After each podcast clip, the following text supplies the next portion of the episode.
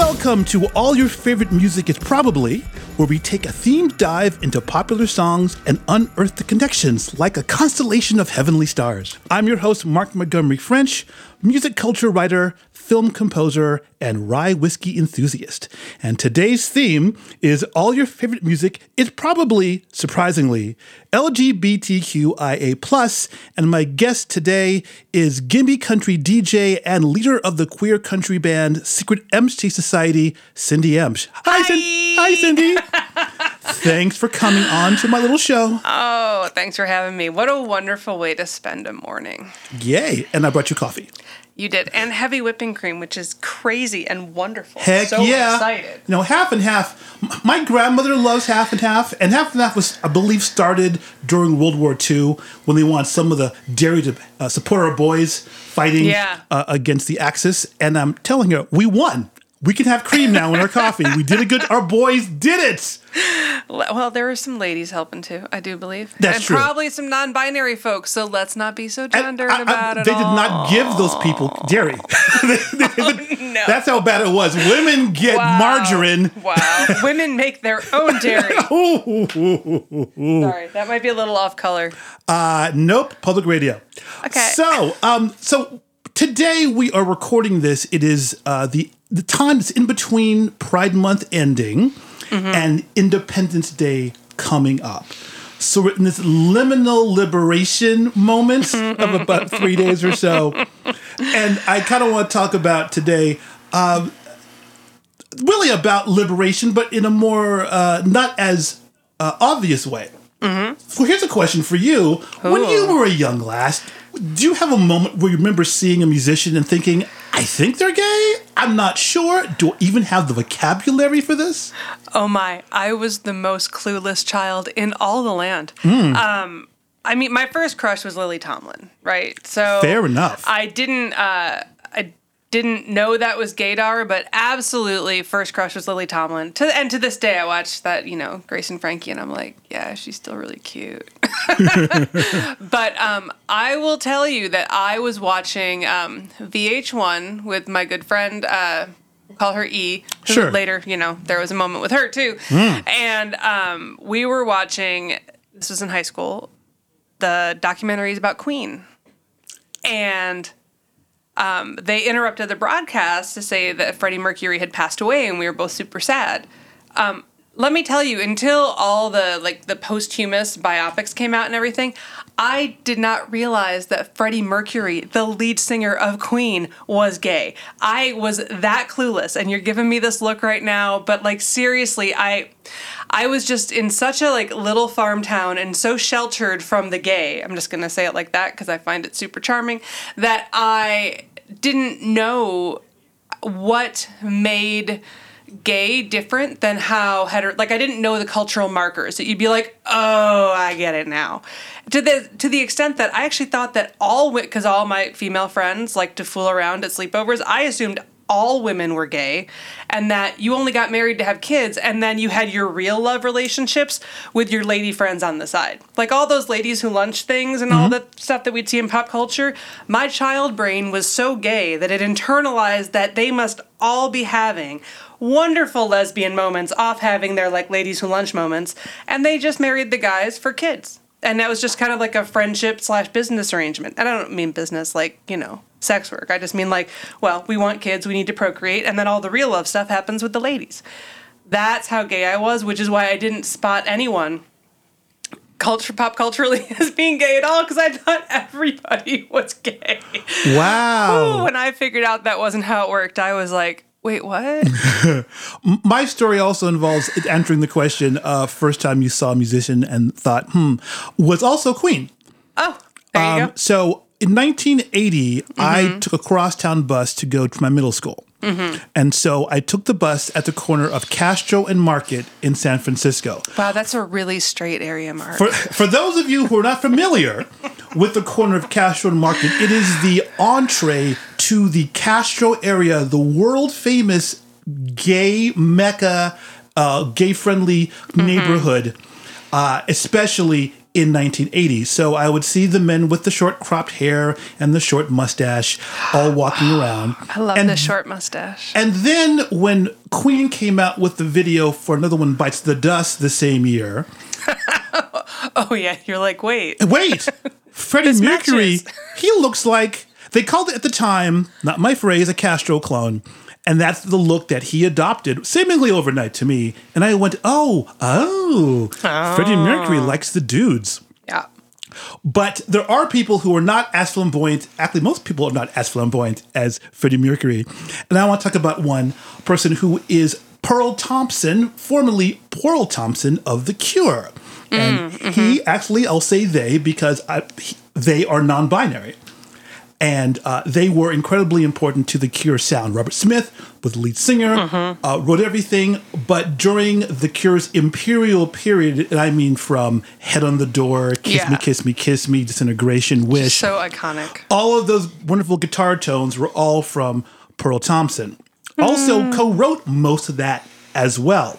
So I want to play the person you did not know probably was non binary till right now, Pearl Thompson and The Cure with the song Lullaby. I love this song.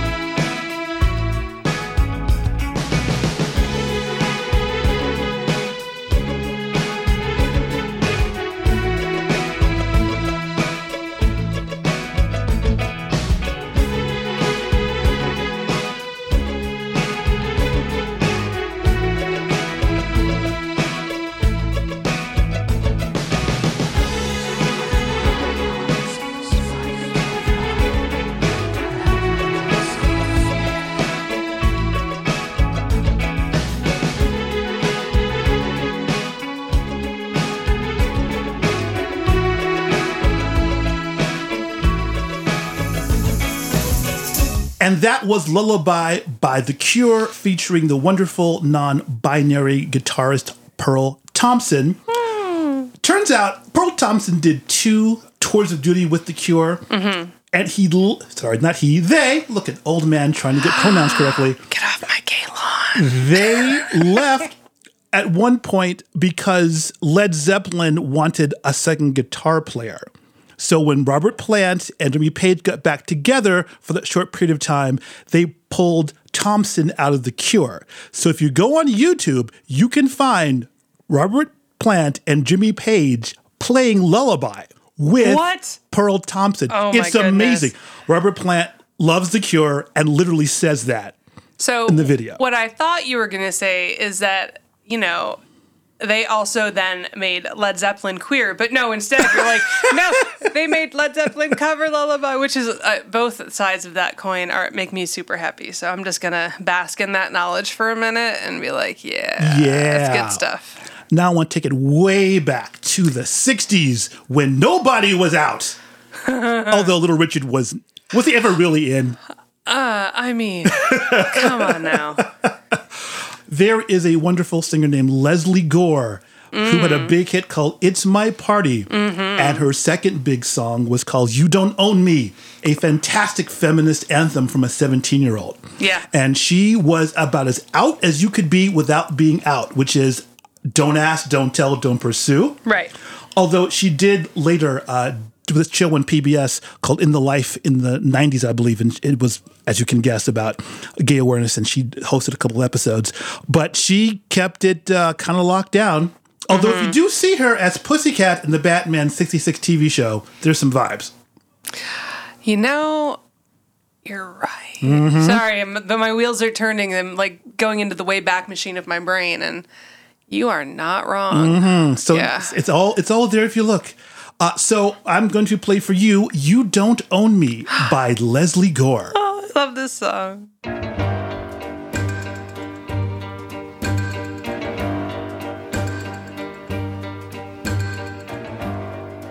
You don't own me. I'm not just one of your many toys. You don't own me. Don't say I can't go with other boys.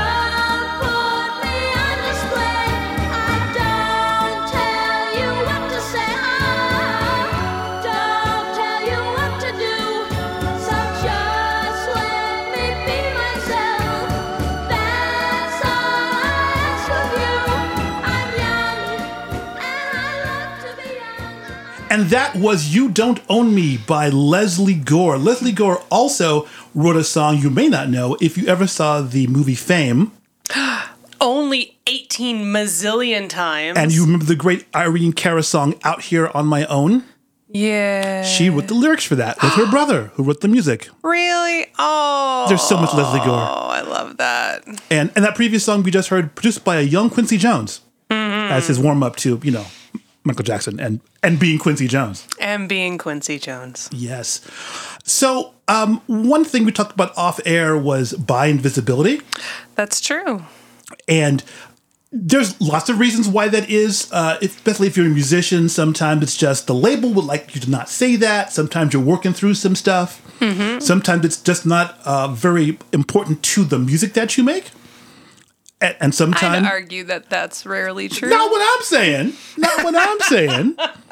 Although Yeah. I, I do find it interesting that um, in the 80s, it was rare for a mainstream musician to come out and say directly, I am gay or I am bi. Which was hilarious considering the amount of like androgyny that was in fashion. Huge amount. Boy George, not technically out in the 80s, is like, wait, um, wait, um, huh, okay. Yes. Uh, and one of the people who actually straight up came out and said, I am bi is Dave Wakeling of, of English Beat uh, in Mother Jones. Yeah. asked him a question. He said yes, and he went on. And which I think is amazing because he had zero problem with it. At, at that point, I believe General Public was a, a major band at that time, Yeah. and it got no pushback. N- not that it should have, Right. but he got to say how he felt in a direct question, and life goes on. Right? Right. It's, it's not like there was there had to be a bigger statement, and he can be out and proud and still not have his career fall apart, which is fantastic. It's true. And I want to play for you one of my favorite Dave Wakeling written songs, which is Save It for Later by his old band. Well, we call it the English Beat here in America. All my friends in Europe, it's Save It for Later by the band The Beat. Oh, England.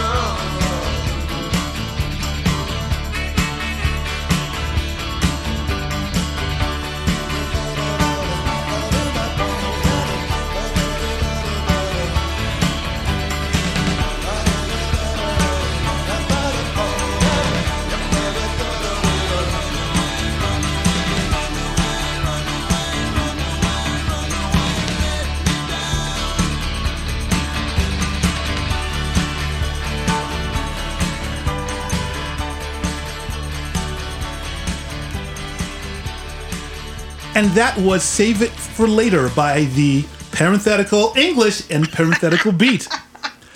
By the way, have so Cindy is a guitar player. Cindy, have you ever tried to play Save It for Later? No, I actually, as a guitar player, um, really focus on my own songs. I don't. I don't do a lot of covers, and the ones I do do, like I uh, taught myself how to play guitar with a combination of a Leonard Cohen and a um, Tom Waits songbook, and so sort of once I was done there, I was like, ah, I'm just gonna write my own songs. Because A, Leonard Cohen's jazz chords on a 12 string are just not nice to anybody, especially not 16 year olds that are bored at their boat launch guard job trying to figure out how the heck to have 18 million fingers to play one chord. But yeah, so I just, I don't try to play other people's much. I. I also have a story which I decided to pick up music books from my favorite artists. So I tried to play Queen songs, which are not beginning songs. Like what what is this chord? What is a D with a circle next to it? Um, so I decided to play something easier, and I bought a book of police songs. And I Andy see. Summers will make you a better guitarist, or he'll make you put the guitar back in the case. Just there's no middle ground. I think I would suggest to any, you know, uh, early in their journey guitar players out there, regardless of your age, I was going to say kids, but that's not fair because lots of people learn to play guitars at all ages. I would say uh, start with a Willie Nelson chord book. So Just start there. Maybe Johnny Cash. Like, you know, country might not be your thing. You can, as you learn your craft, reimagine it into your own vision.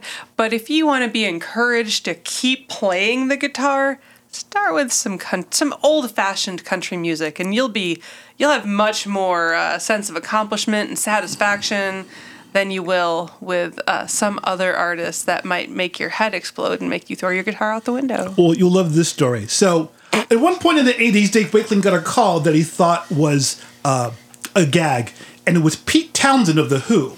Okay. And Pete's like, I'm sitting here with Dave Gilmour. We're trying to play Save It for Later. I think we have the tuning wrong. Can you tell us what the chords are?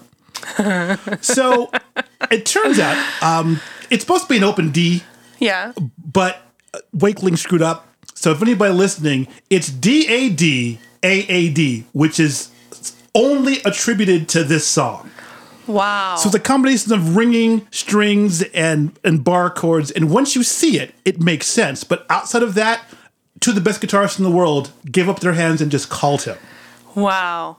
And then you got to wonder is this one of those, like, was he, you know, a little high, a little drunk? like, was he like, I'm just going to, like, I know a lot of guitarists that, uh, you know, write songs in varying stages of intoxication from whatever substance. And you kind of, like, I can just picture in my head right now one of those folks being like, I'm just going to, hold on, I just get the open D. you know, I think I'm close. It's fine. Let's just write the song. And then you fall, everyone falls in love with it. And then it's like, what did I do? Yeah. Just don't touch the guitar again. We'll figure it out tomorrow. it's fine. It's fine.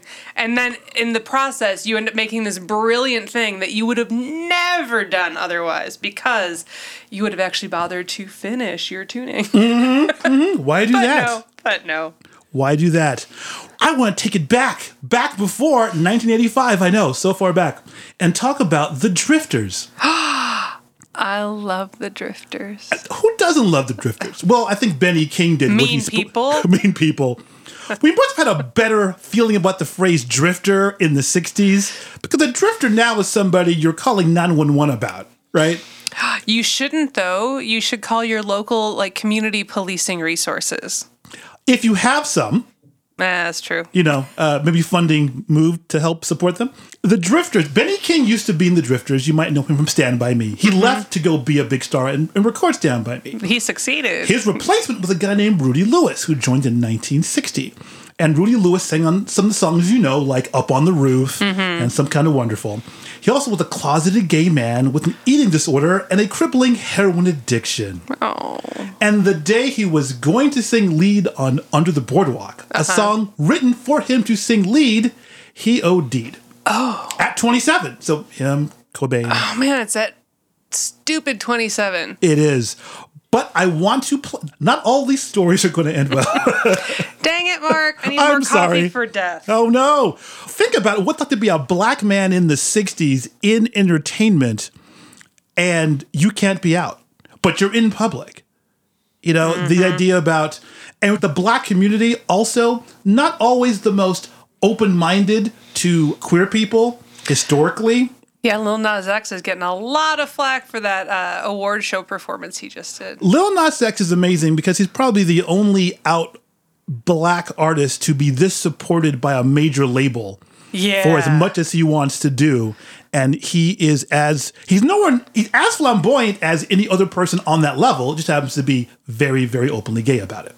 Yeah, I mean, you heard about that, right? The the big making out on BET. He kissed a dude dressed like King Tut. Yeah. And I mean, I've seen other award shows. I've seen the MTV Video Awards. I saw uh, Madonna kiss uh, Britney Spears, and Christina Aguilera. oh, well, She kissed them both. well, Saying yeah. same at the same time. Ooh, wow. Honestly, I'm just amazed anybody cares about the BET Awards this much. It's the most any most white people talk about the BET Awards in 20 years. Well, well, hold on though. I will say that the reason also that people didn't care about those other kisses, you know, bi invisibility issues aside, is because they were performative. They were meant to titillate a straight audience, and the artists weren't actually queer. No one thinks Madonna is actually queer. She's just, you know, she's in that community because you know my people like her music a whole lot, and she's appropriated some of it. So it's like you know, there, there's a whole episode that we could do about that. Yep. But, you know, it's non threatening when you're pretty sure it's a straight person doing something just to be like, hey, look, we're like girls gone wild.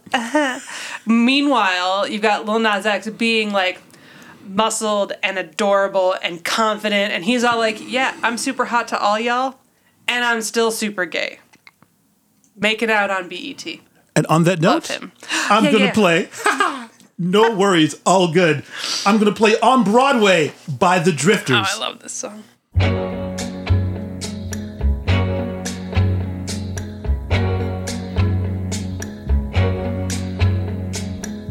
They say the neon lights are bright on Broadway.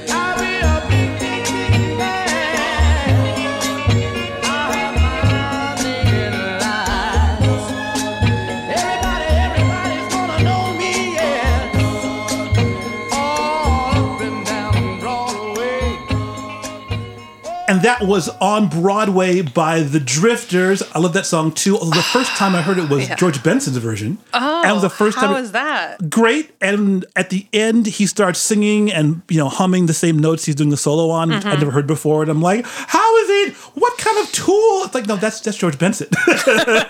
yeah, it's called I'm George Benson and I'm awesome. I want to talk about a person named Walter Carlos. Do you know Walter Carlos? I don't. I'm very excited to learn more right, right. this second. Walter Carlos was a absolute genius about uh, synthesizers, and he helped uh, Robert Moog develop the first Moog synthesizer. I've seen this in a documentary. I bet Go you on. did. and so Walter decided the best way to get the world to appreciate the tones and the spirit of a synth. Uh, he recorded an album called Switched on Bach. He actually took music Oh, people yeah, yeah. already knew Yeah, yeah. and then played it all on a synthesizer. And because at the time those synths could only play one note at a time, it took him and his uh, engineer hundreds and hundreds of hours to do yeah, it piece by believe piece. that. The album did great, sold a million copies, won a couple of Grammys, and he ended up recording more albums. He also scored some movies for Stanley Kubrick. And then in 1979, he came out as a trans woman. Okay. Turns out that he had been living as a woman at that point, was not comfortable about going forward, had gender reassignment surgery in the 70s, and decided in the late 70s, and picking, of course, the uh, highly uh, literary magazine of that time, Playboy magazine. You know, people disagree with that, but it's super true. It they they the articles were good. They, they interviewed James Baldwin back when that mattered. oh my. Okay, go on. Yes, and uh, uh, and, and mentioned and was probably at that point the most prominent American uh, trans person uh, ever, uh, as well as being a, a major force in synth music. Yeah. So I want to play for you uh, a very short piece. Uh, which is Bach's two-part invention in F major by, and now she goes as Wendy Carlos.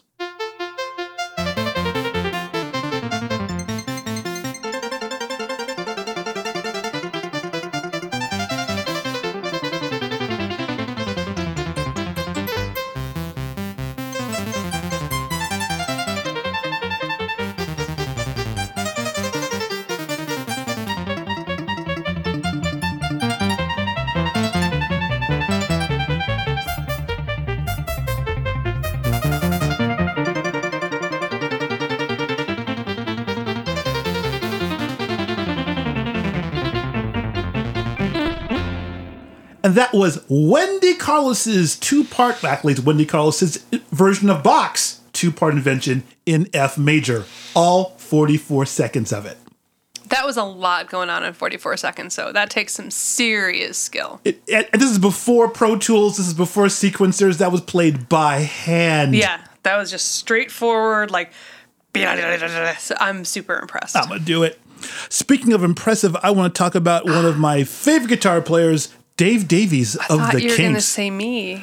my second favorite guitar player. First favorite, not in this room, Dave Davies of the Kinks. And Dave Davies outed himself as bi in his autobiography called Kink. Mm-hmm. And believe it or not, that was the not even the biggest bombshell in the autobiography.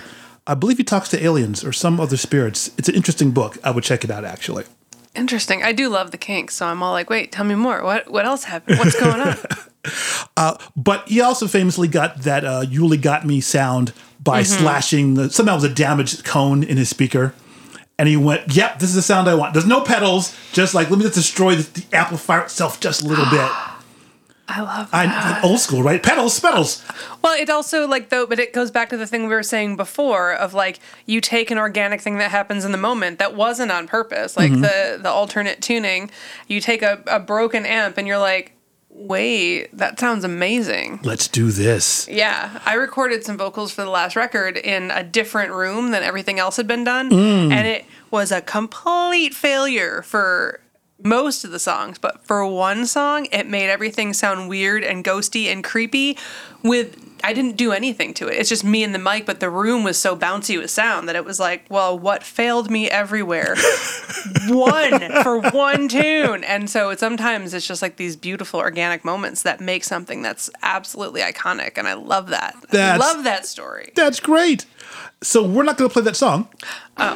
But Well, never mind all that. Then. no, no, no, that's great. You know? Maybe we will. Scratch it. We're going to play that song. We're going to Yes. play You Really Got Yes. Me by the Kinks. I've ruined your plan. Organic moments for the Organic win. moments.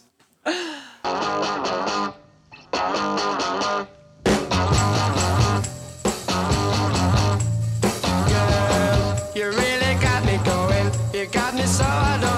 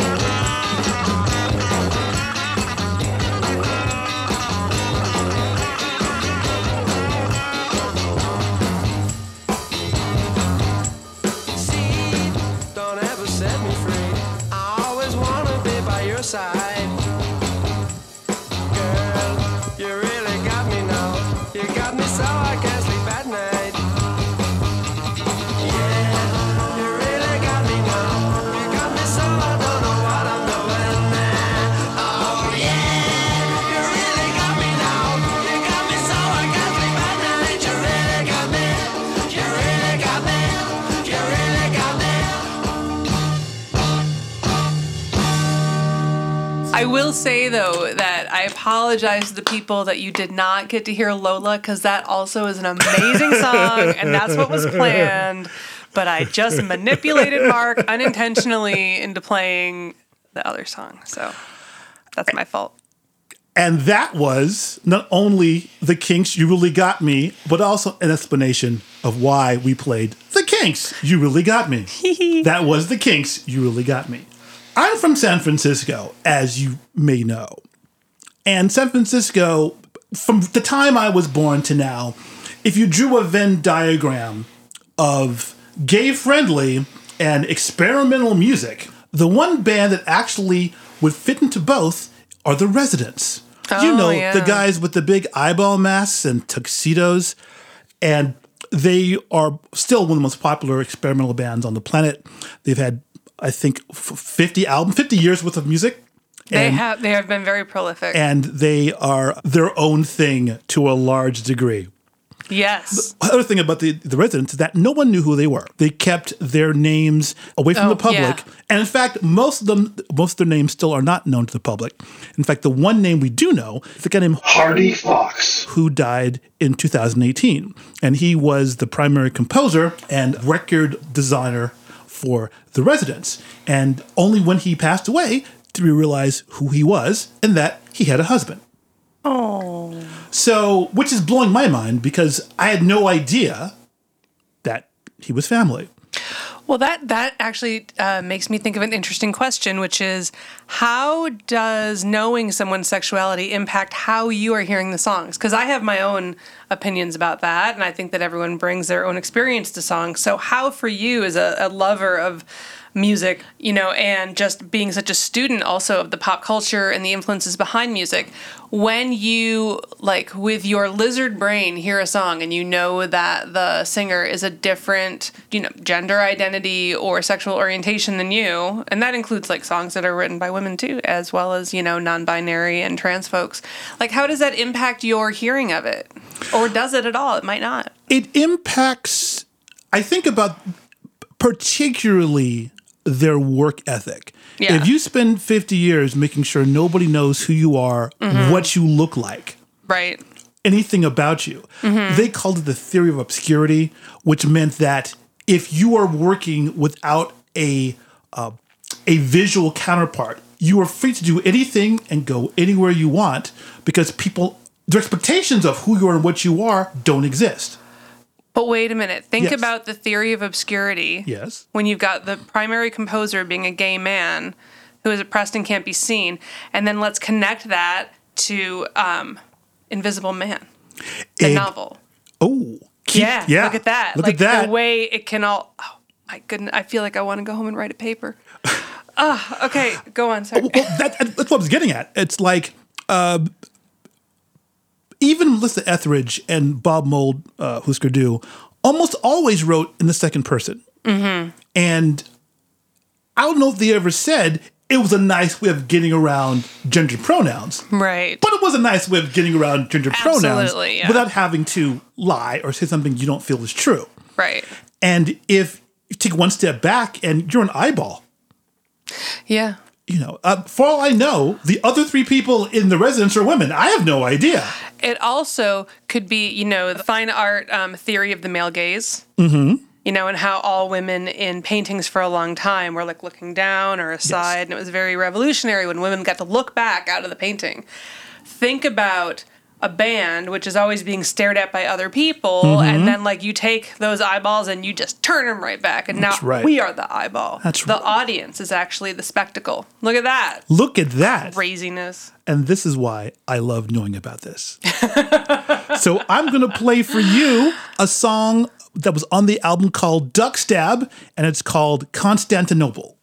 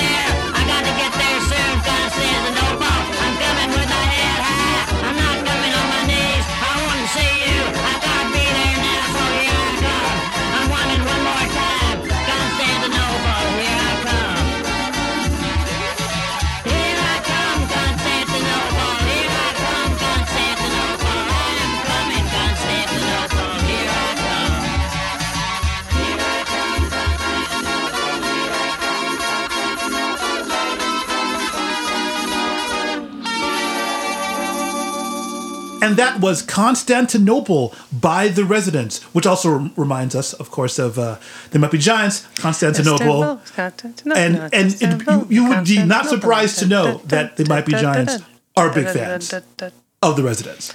Not surprised at all. At all. Nope. Let's talk about something else surprising. There was a organist, keyboardist, singer named Billy Preston. And Billy Preston has one of the most amazing resumes in all of music because very few people can say they played with the Beatles and the Stones and Little Richard and the Red Hot Chili Peppers. I love the story of Billy Preston. I'm so excited for this moment. Please continue. he started in the church and he played behind Mahalia Jackson. He played with Nat King Cole, you know, the small people. The small people. He was Little Richard's musical director on tour. And he also had his own hits in the 70s. Like he had a number one hit on his own. After his first number one hit, which was Get Back with, you know, the Beatles. Uh-huh. You know, Oh, those guys. those, those guys. But he also was out in the industry but closeted to the public. In fact, no one knew that he was a gay man until Keith Richards actually outed him in his autobiography.